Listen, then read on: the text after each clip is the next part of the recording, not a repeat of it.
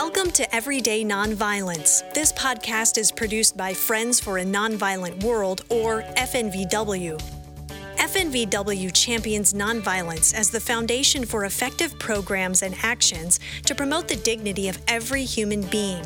The Everyday Nonviolence podcast highlights people in our community who are using the principles and practices of nonviolence to transform themselves and the world around us.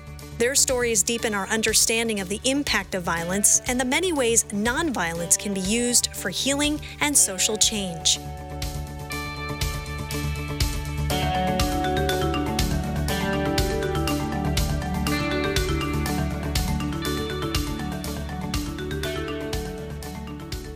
Well, welcome to the Everyday Nonviolence podcast. I'm Ellery McCardle, today's host, and we are welcoming three guests from the Eagles Healing Nest, an organization based in Sauk Centre, Minnesota, which provides residential facilities and support for veterans and their families.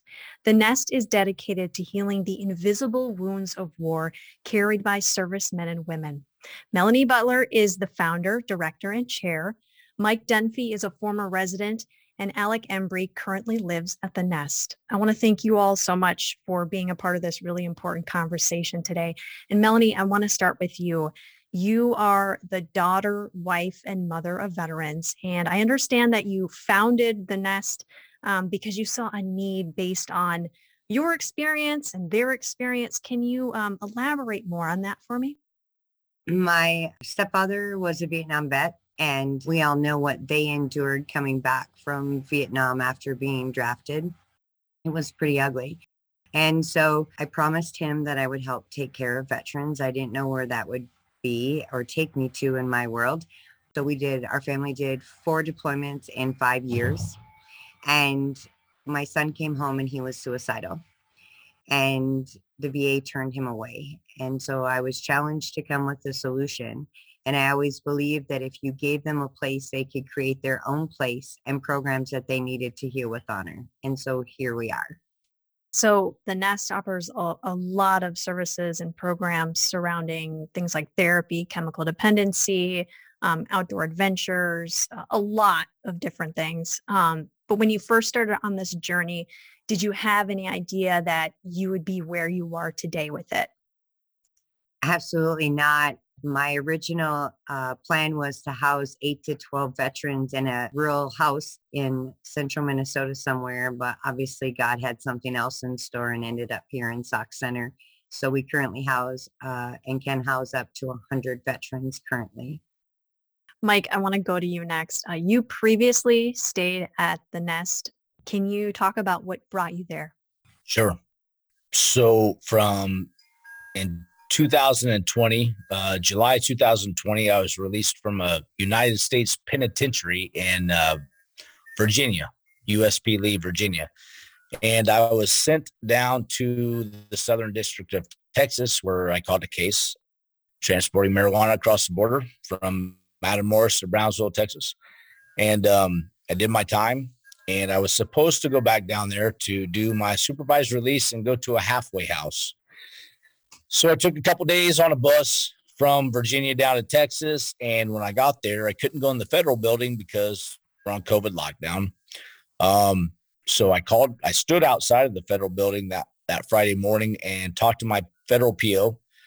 And I was told that I could not get in the halfway house that they had set me up in five months before. I'm homeless, don't have any money. What am I going to do down there except for possibly, you know, the same thing I was doing before I got locked up. A friend of mine, Christina Howard in Lafayette, who works with the Mary T. Clinker Foundation, had uh, talked to me about the Eagle's Nest. Um, she had worked with homeless veterans before. I'd worked with her before, and um, asked me about that. I thought, yeah, it sounds great, but good luck because I'm on federal probation now in the Southern District of Texas, so I don't know how that's going to work. Her and Melanie talked to my PO, and within an hour, my federal probation was transferred up to Minnesota, and I had a bus ticket that night. So uh, it took a few days and uh, got up here to the Eagles Healing Nest in uh, the beginning of August of 2020. And, and what has that experience been like since you've been here? So, speaking from experience, because I've been out of prison before, there, I've never experienced or seen or even heard of any kind of program that is like this. Um, oftentimes there are certain requirements that are put on to prisoners getting out of whether it be a state prison or federal prison, um, things that they have to do to meet certain requirements from whatever that is. Well, the nest seems to kind of cover all of that stuff. And it's located on 124 acre ground. So there's all these you don't have to travel. You don't have to find a ride to get to this meeting and then to go do this thing. Plus your housing's taken care of, your food's taken care of. Those those are two huge things that you don't have to worry about getting out of prison to have to pay for. Because typically you get out of prison, you have to find a job, you have to pay for this, and then there's all these requirements that you have to do, you have to pay for. Well, the nest kind of encompasses all that, takes care of it and uh, it, it, gives you the opportunity to overcome all those hurdles as soon as you get out. It sounds pretty life changing for you. For sure, it was it was huge. It, has been a huge deal in my life. Um, I, I've gotten involved with things that I never thought that I would before, and um, also have been able to kind of manifest some of the things that I had set my intentions upon while I was incarcerated. So you're no longer on campus there, but how have you stayed involved? Okay, so uh, one of the things that I do is I've always thought that physical fitness was a huge part of um, mental health wellness, um, also help with recovery from addiction. Um, I had experience fighting before, um, MMA and boxing. So I started a boxing class out here at the Nest um, and also a strength and conditioning class. So three days a week, I'm out here in the morning um, running those kind of things. I also stay in contact with a lot of residents, especially residents who were in the same house that I was when I was a house manager out here, but other residents as well. Um, and typically kind of your day-to-day maintenance kind of things that need to get done around here that maybe a lot of people don't realize or see or or are aware of just just kind of things that just keep everything going mike you were instrumental in bringing fnvw's alternatives to violence project programs to the sauk centre campus how did that come about as a house manager or resident staff out here at the Nest and living in a group residential housing center, I saw a need for conflict resolution from time to time. And I thought this would be a good way to address everybody at one time. One of the counselors out here had asked me to to speak about it for a few hours. So I kind of drew off of what I had learned in AVP before I did some research again. I, I looked up things on AVP, um, different exercises that I might be able to do. I got in contact with a former facilitator that I'd worked with in an Indiana State Prison, uh, Marion Buntner. And um, she had sent me some links. She had sent me some information. She had sent me the contact information for the Friends for Nonviolent World. And then I got in contact with them. I did my T4F facilitator stuff online, got my certification. And they had come down here and they talked to us. I I wanted to to start doing some some live workshops again, and they hadn't been doing any of those because of COVID, and they were excited about it. So we talked about all that stuff, and within a few months, um, Brucey Hawkins and I and a couple other facilitators started planning a basic workshop two of the facilitators had kind of backed out before the, the workshop actually took place because of COVID concerns. Brucey stuck it out. We did it. It we had 16 people, Alec being one of them. We did it. It was a huge success. There was a lot of positive feedback about it. And and so we've been continuing to do that process since we did another basic workshop in February where we had 11 people graduate and we have one coming up next weekend it's going to be an advanced workshop actually. That's great. So what impact has AVP had on you personally? okay. So, wow, that's huge. Um, because I, I did a lot of time in state prisons. I did a lot of time in federal prison. And those are extremely violent places, especially the federal penitentiary system. that's been one of the traumas maybe I've dealt with in my life and, and I've had to deal with on a consistent basis and then being involved again in a group residential setting, even though it's, it's different types of people and people with different values, there was still some some big hurdles for me to overcome when I first got here.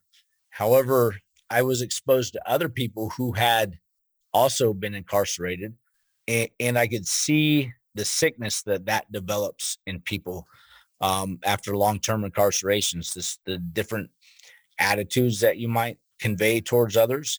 And, and I got tired of it.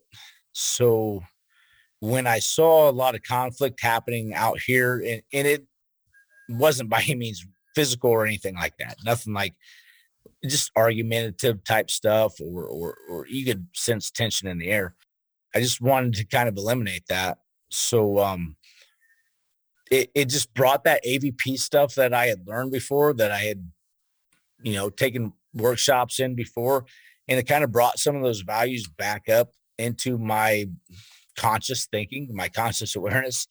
And I just wanted to start to, you know, at, being a resident staff, I, I had to lead by example. I, you know, I have to be kind of a role model in that sense. So um, I needed to do that. And then I just kind of also you know, with other things that have brought value into my life, I wanted to share that with other people.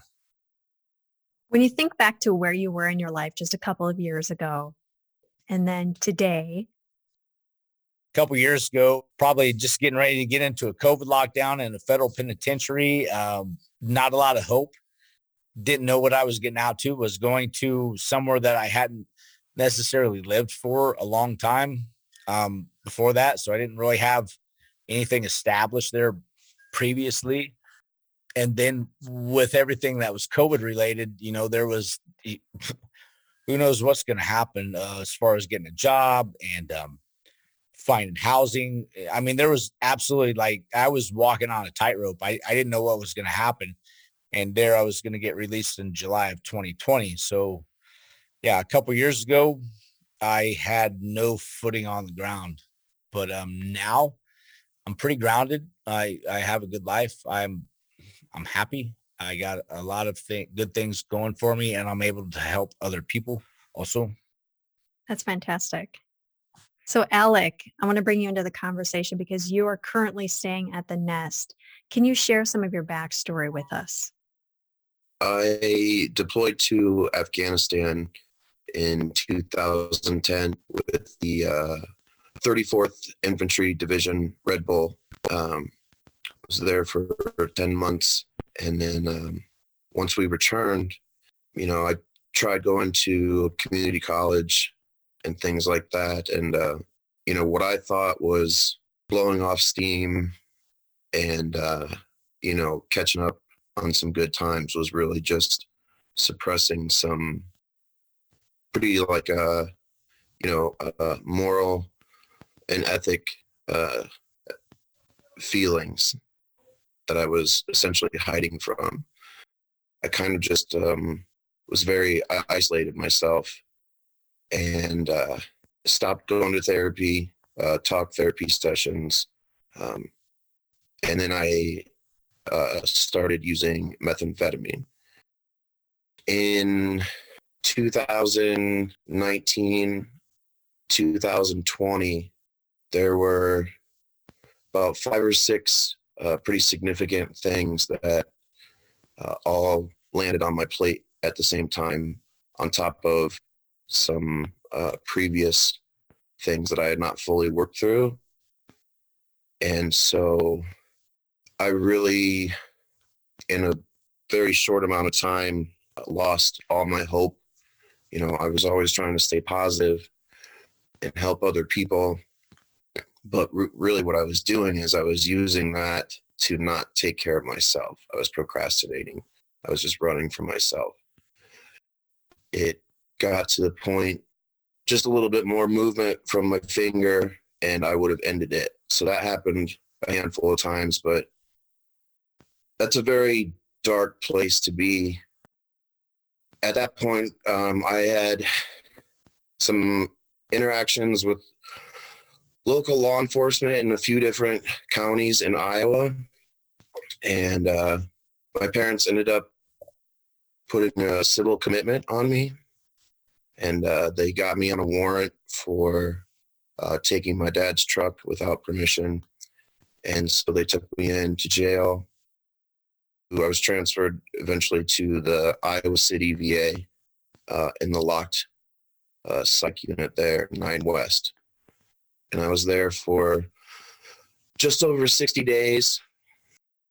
I knew, you know, I was like, I can't do this for the rest of my life. Something's got to change. But I knew that I wasn't able to do it all on my own.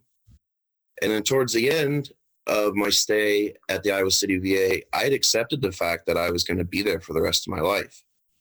I was like, this is, you know, this is what it's going to be. And then a few days later, my social worker comes in. She's like, hey, let's talk about your aftercare. I was like, what? She's like, well, you're not going to stay here for the rest of your life. And then she had brought up, you know, a couple halfway houses in Iowa, down Davenport, and then the domiciliary in Des Moines, Iowa. And I was like, I am going to need something a little bit more stable than that. Came back a couple days later, and she said that she had found this place in Minnesota called the Eagles Healing Nest. She's like, yeah, you know, they got horses and stuff like that. I'm like, that sounds great to me. So that night, I had called my mother and I was telling my mom about uh, the Eagles healings that the social worker brought up. And my mom pulled up, she Googled it, and I could hear over the phone the video playing on the, I believe it's the Nest's uh, homepage. And uh, it got to the part where Melanie was talking and I could hear it over the phone, but I couldn't see anything. And I was like, both my mom and I like broke down in tears. Like it just sounded so amazing. And we're like, yeah. So the next day, the social worker came in and I was like, yeah, let's do this. So, what has the nest meant to you? The Eagles Healing Nest is a magical place and it has restored hope. Um, I've been able to rebuild relationships with my family, extended family, a couple friends. Um, just the the love and support, not only from people here at the Nest, but from all the communities around here. It's just it's unbelievable, but I believe it because it's happening, right? And Dunphy mentioned earlier, you know, it's on 124 acres. You don't have to you don't have to walk past the bars to get to an AA meeting or an NA meeting. Uh, we do that on site here at the chapel. Um, we do four meetings a week. There's last I tallied, there's like 35 hours worth of programming available to each resident every week. And um, yeah, the ball's in our court once we get here. It's a it's a safe place to be and to and unlike other treatment programs or things like that, there's no time limit on how long a person has to or can stay here. You're not pressured to try and figure out what you need to do or what you should do with your life if we as residents are willing and open to allowing ourselves to utilize the programming and the invaluable tools that we get here to put in our toolbox for you know everyday life like it's a it's a chance to it's an opportunity to make things make your life right again and to start over so, Alec, AVP is one of the programs that you've taken advantage of at the Nest. Can you talk more about that? AVP has definitely built uh, or strengthened some leadership skills, uh, mostly in conflict resolution. And, you know, it, it's titled Alternatives to Violence Program. It's not so violent. It's just basically trying to work together in a community for a common goal. And if we have differences, in a reasonable and level-headed way to work through those or to take the time to understand where another person might be coming from That's great.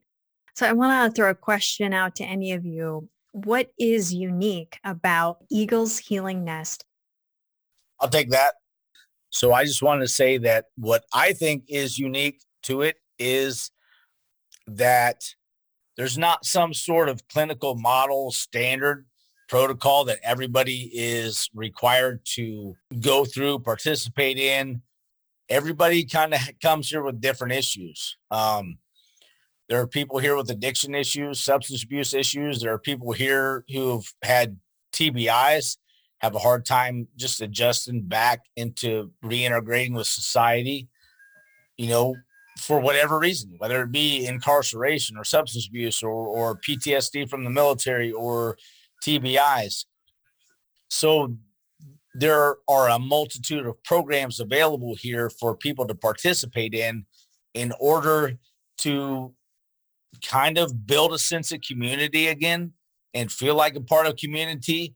And then there's opportunities here to kind of spread that out into the the community around here and to participate in different events and be a part of that community and and once you start to feel that community within yourself again and, and you're okay with that it's like being i don't know how to explain it other than being normal again not being separated just being a part of life again being a part of a community again being a part of something again without just being stuck inside your head all the time. So in the intro, I mentioned the invisible wounds of war. Can one of you talk more about what those are and why they seem so difficult to heal? I can feel that you don't have to just be a veteran to have the invisible wounds of war PTSD. And not all PTSD comes from combat. So you can have uh, military members that have military sexual trauma, male and female, right? Those wounds are things that people don't want to acknowledge. So if you look at someone that has diabetes or they have cancer, right? Everyone can see what's going on normally because of their chemo. Um, if they have an amputation, they see that. Or if they have a heart attack, they have a pacemaker. But people don't get to see the wounds inside the head and inside the heart and the soul. And that includes family members, um, whether they're veterans or if they're incarcerated, their children. Um, they've shown the effects of PTSD um, generations um, later in family members based on not being treated for that. So back in the day, they called it shell shocked. You know, they have a multitude of different names for it. You can get PTSD from being incarcerated. You can get PTSD for a whole host of things, being in a car accident. You can get PTSD by being locked down for two years due to COVID and the isolation. So that those invisible wounds come. So you need to expose those. We like to um, let them and give them enough time to um, heal from those. And that's a long journey. A lot of our veterans, our, our Marines in particular, um, when they uh, go to training or special ops, they're not trained to come home. Their honor is if they die on the battlefield defending God, country, and family. So when they come home, they may have survivor's guilt, which then triggers PTSD. So we use a whole host of different things to help bring them back. And so, Melanie, while I have you, uh, you just entered a partnership that expands your focus to athletes who've experienced brain trauma. Can you tell us more about that? Sure. We have a special partnership with an organization called The Ranch um, Mark Pavelich, who helped uh, bring home uh, the Olympic gold against Russia. Um, and it was through those connections, like uh, Mike talked about earlier. So I met an amazing man, um, Jason DeShaw, who suffers from addiction and mental health. And he had actually been doing and working stand downs. Um, he had some close friends that were veterans that had suicided. And he got to know Clint Malarchuk, who serves with the and played with Mark Pavelich and and uh, is part of the ranch board. And Mark ended up in a state hospital um, due to uh, some um, things from his traumatic brain injury from his time of being a hockey player that went untreated and undiagnosed um, and ultimately ended up at a state hospital versus a prison system. Um, so they had called and asked for help uh, to see if we could get Mark out of the state hospital and some help. And tragically, uh, he we well successfully we brought him home here and he was thriving but he had a vision of a place called the ranch to help athletes well my sons actually played on the hockey teams that they helped create the warriors to play veteran hockey and so the veterans here wanted to embrace them he came from a military background and family members so he makes him eligible to come here we lost mike the, or pav this last year um, due to suicide um, but we wanted his mission to continue. And the ranch wasn't sure what that was going to look like or how to do that. So we partnered with them in a special partnership. So they will actually have a home here at our nest and we will share the resources together to heal them. That sounds fantastic. Sounds like you're going to be able to reach a whole other group of individuals as well. Absolutely. We were just at a wild game uh, we were the seventh state that the National Hockey League is trying to bring awareness to mental health. And um, we actually had three veterans uh, that played hockey that came up and asked for help that night of the event. So that's pretty amazing. If it helps one, then it's all worth it. Yeah. Any closing thoughts or comments from either of you? Um, first, I'd like to thank AVP and thank Mike for bringing it here we're very grateful. And I think that what Alec is saying and what Michael has said is truly what the vision was, that they would create their own place and their own programs and that they would hold themselves accountable of what they needed to heal. And they've done that and they continue to do that. So to watch them, although I don't participate in their AVP classes, I get to see the outcomes, which is really powerful. And if I could just say on top of that, um, you know, AVP, I know it's it's it's a big thing in prisons, but um, the impact that it can have on communities in general, not just like a group residential housing center, but I mean, the things that you learn here, the, the the skills that you learn, the bonding that happens, you know, this kind of thing needs to be, this needs to happen a little bit more often in all communities you know, regardless of what it is. Um, so I I hope by me bringing it here and exposing it to a few other people, it can be a self-sustaining program here at the Nest where we develop people who are interested in becoming facilitators and, and carry on the tradition here. And um, then there's the, you know uh, their own group of facilitators, and then hopefully maybe you know take it out into different communities someday, like like you know I did from prison and brought it here we talked about that to do that for families, right? For spouses, uh, because conflict resolution uh, for them uh, coming out of prison or even in a veteran community is huge. That's that communication key in that reconnection. Well, Melanie, Alec, Mike, thank you so much for your candor and for sharing your stories. We really appreciate it. Thank you. More information about the Eagles Healing Nest is available at eagleshealingnest.org. And you can learn about the Alternatives to Violence Project at fnvw.org slash AVP.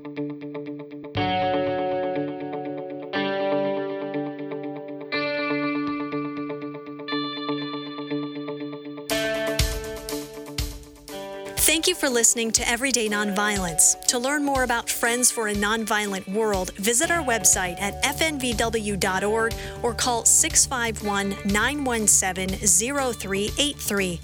We hope you will subscribe so that you don't miss future episodes and insightful conversations. Please note that the views expressed in this podcast are those of the host and guest and are not intended to reflect the official positions of FNVW, its staff, or board of directors.